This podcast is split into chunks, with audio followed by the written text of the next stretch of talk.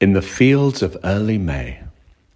In the fields of early May, when the skies have settled in a deepening ocean, in summer dreams and blue, when the sun is setting, fresh, warm, and still, I see the waves of wheatgrass and the tides of forest light upon the distant hill.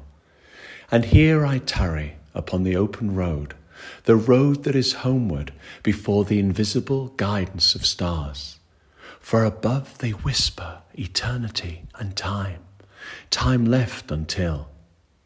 For now is the only moment, the birthing light of hope.